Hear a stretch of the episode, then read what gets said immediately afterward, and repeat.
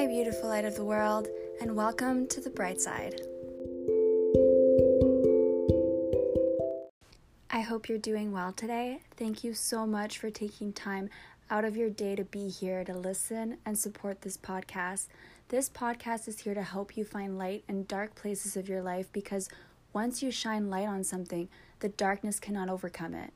Today, we are shining some light on anxiety, the what ifs that live in our mind.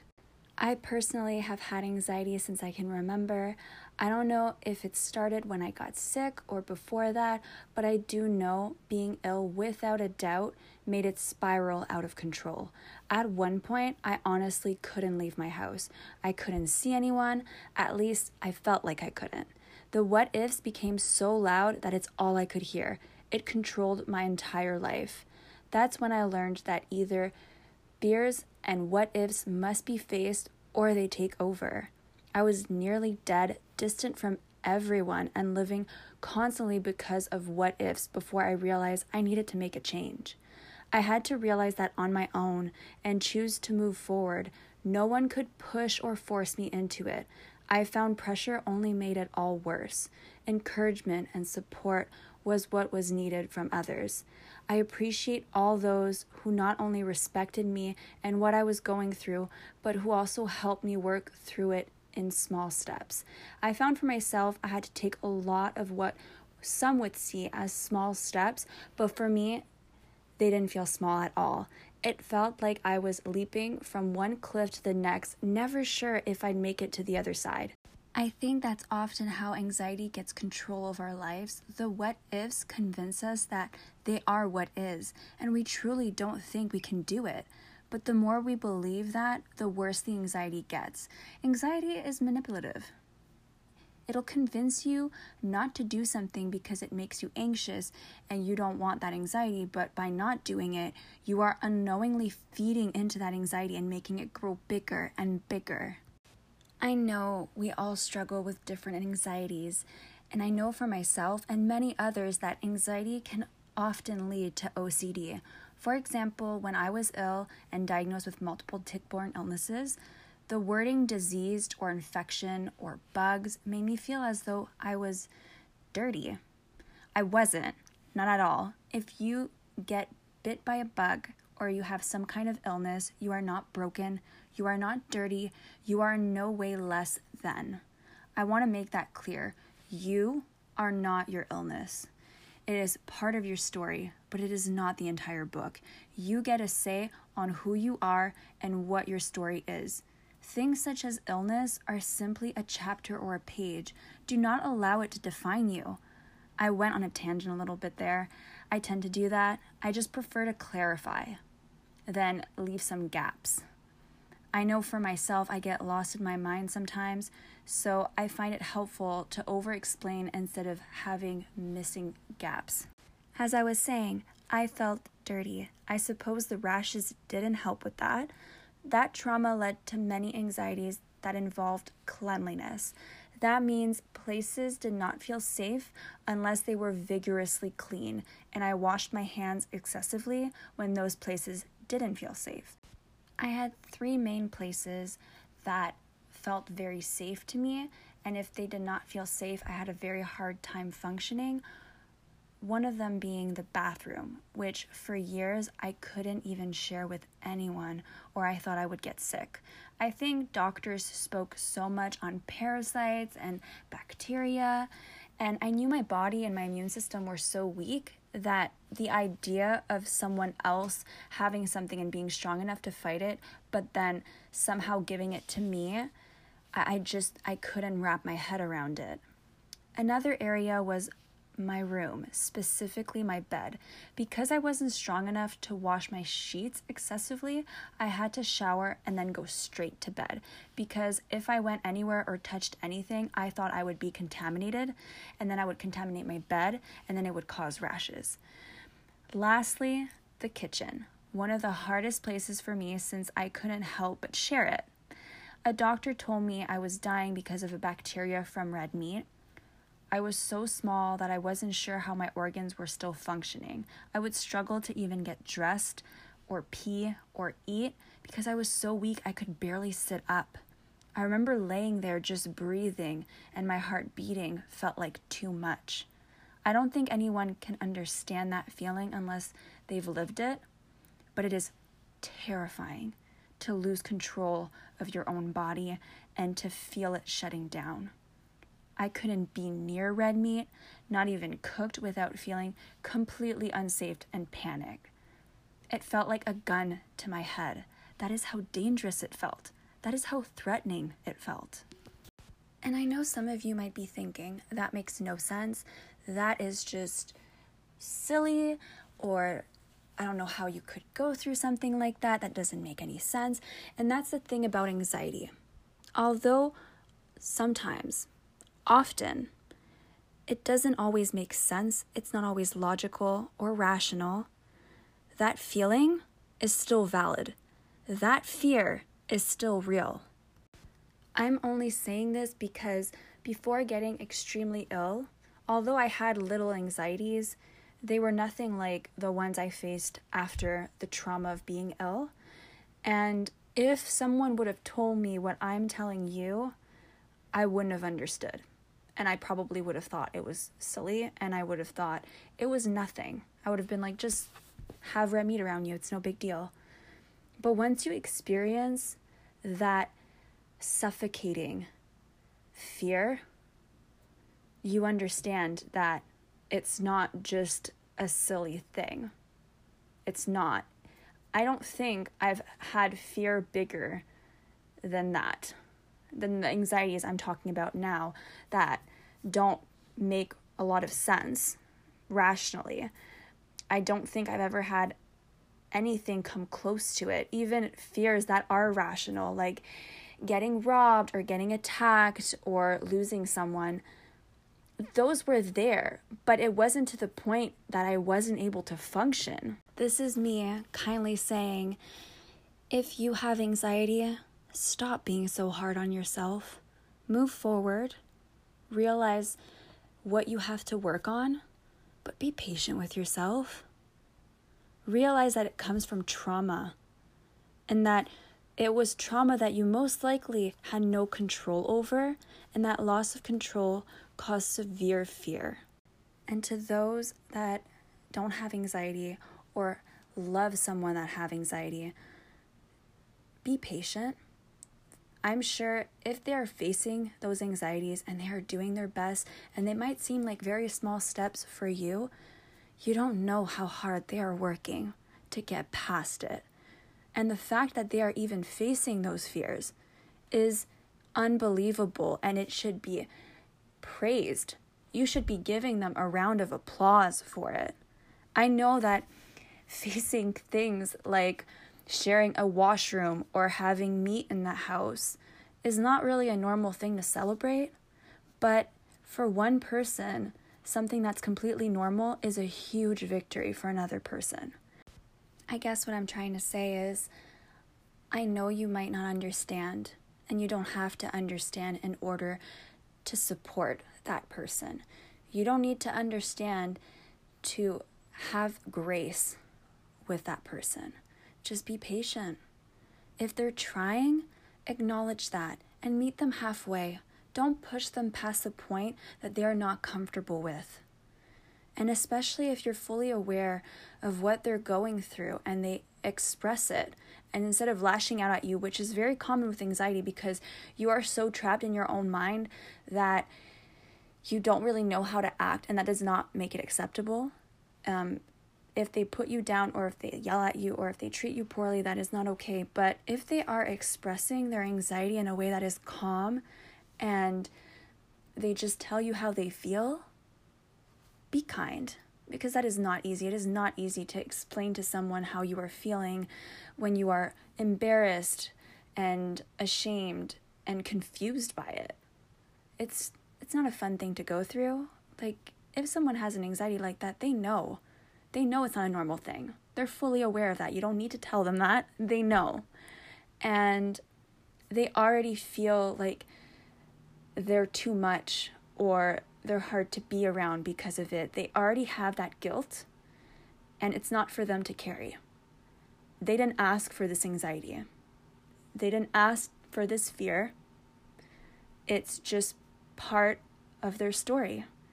And as long as they're trying to move forward, there is nothing to look down on. It's honestly courageous if someone can face an anxiety, no matter what it is. Now, for a disclaimer, I am going to be talking about eating disorders and food and diets and restriction. So, if you are currently struggling with any of the following and you do not feel as though you are in a place where you can hear this, please skip ahead. I will not be mentioning weight or calories or anything like that. But if you find talking about restriction or diets and such is still a trigger for you, please don't listen further. I do not want to harm your mental or physical well being. Now, for the most dangerous what if, the one that almost killed me, the one related to diets and food. To anyone who has ever been diagnosed with Lyme disease or some kind of chronic illness, you've most likely been put on some form of diet, unfortunately. I was put on all of them. I went from being someone who could eat anything without a thought to someone who was paleo, then keto, then raw vegan, then vegan, then only cooked foods, then this, then that. By the end of it, different doctors had claimed so many different foods as bad that none of them felt safe. So I stopped eating. In that moment, my what ifs were so strong that I was starving myself and I was slowly killing myself. It didn't help that I was already so small for being sick for so long and that I had digestive issues because I was already associating food to pain. And now what was once just avoiding food because I didn't want to be sick and I didn't want to be in pain, it became a full blown eating disorder. The scary part is, I didn't even know. I mean, if you're doing something to be healthy, it can't possibly be bad, right? No. It was terrible and it was an eating disorder. Let me tell you if you rather starve or die than eat a piece of cake, because you think it'll make you ill or do something to you, it's an eating disorder. If you rather die than be on a feeding tube, do not let those what ifs convince you it's for your own good. It is not healthy to obsess over everything that goes into your mouth. Do not convince yourself that that is normal. Do not convince yourself that that is okay. It is not. And it is not for your health because that is not healthy for your mind, it is not healthy for your soul, and it is not healthy for your physical being. And if you are someone who is going through something similar, I am not here trying to judge you or attack you. I am honestly just saying this because I know for me it took me so long to realize what was happening that it was almost too late, and I would not want that for anyone else. So if you are struggling with any of the things I mentioned, please talk to someone that loves you and that can support you through it and get the help that you need.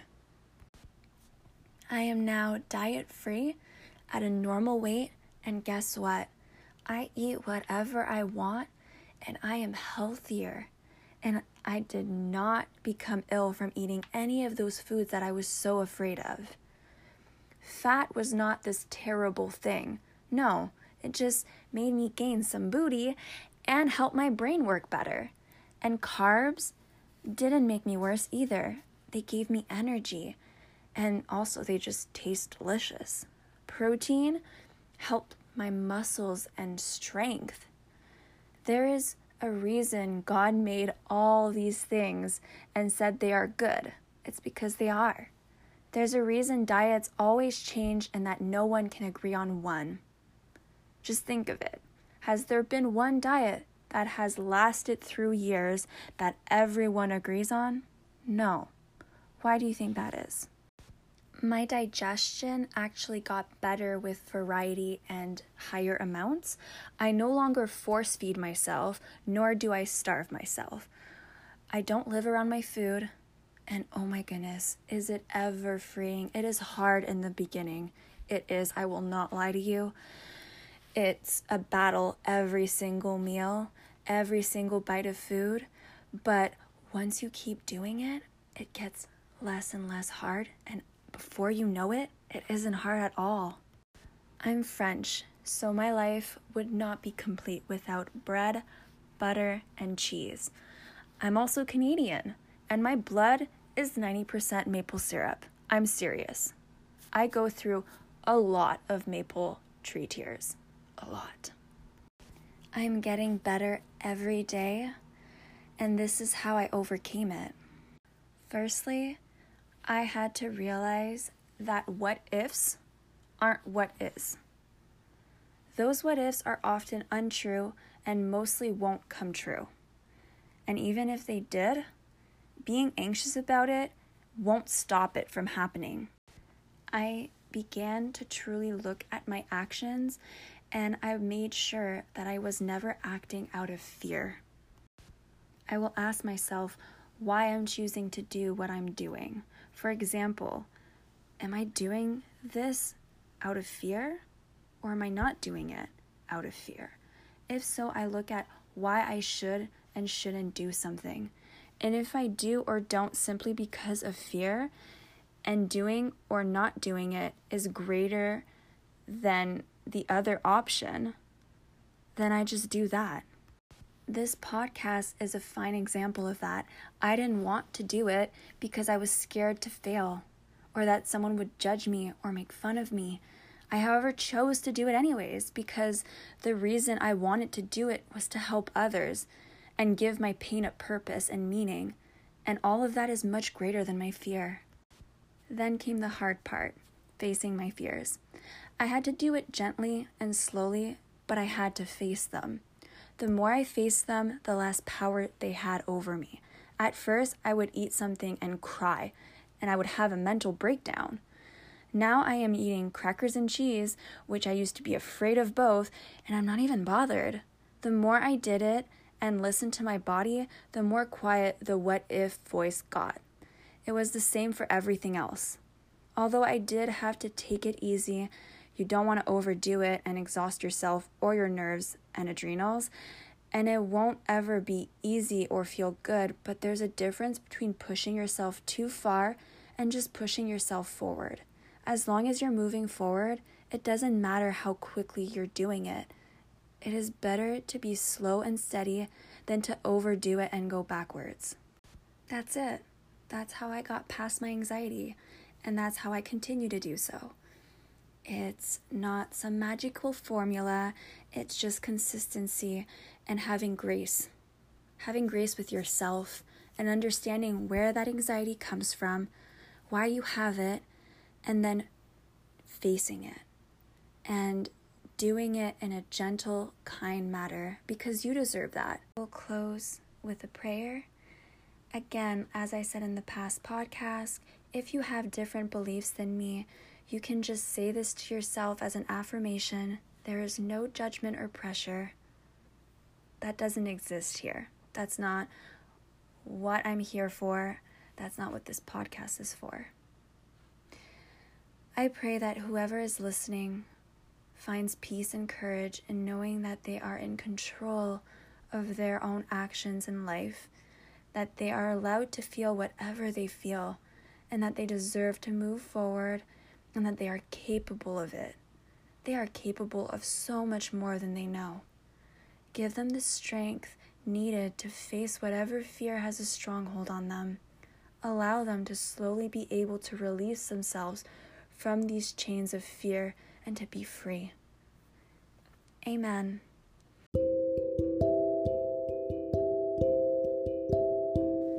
That is all for today. Don't forget, it's a dark world. Be a light.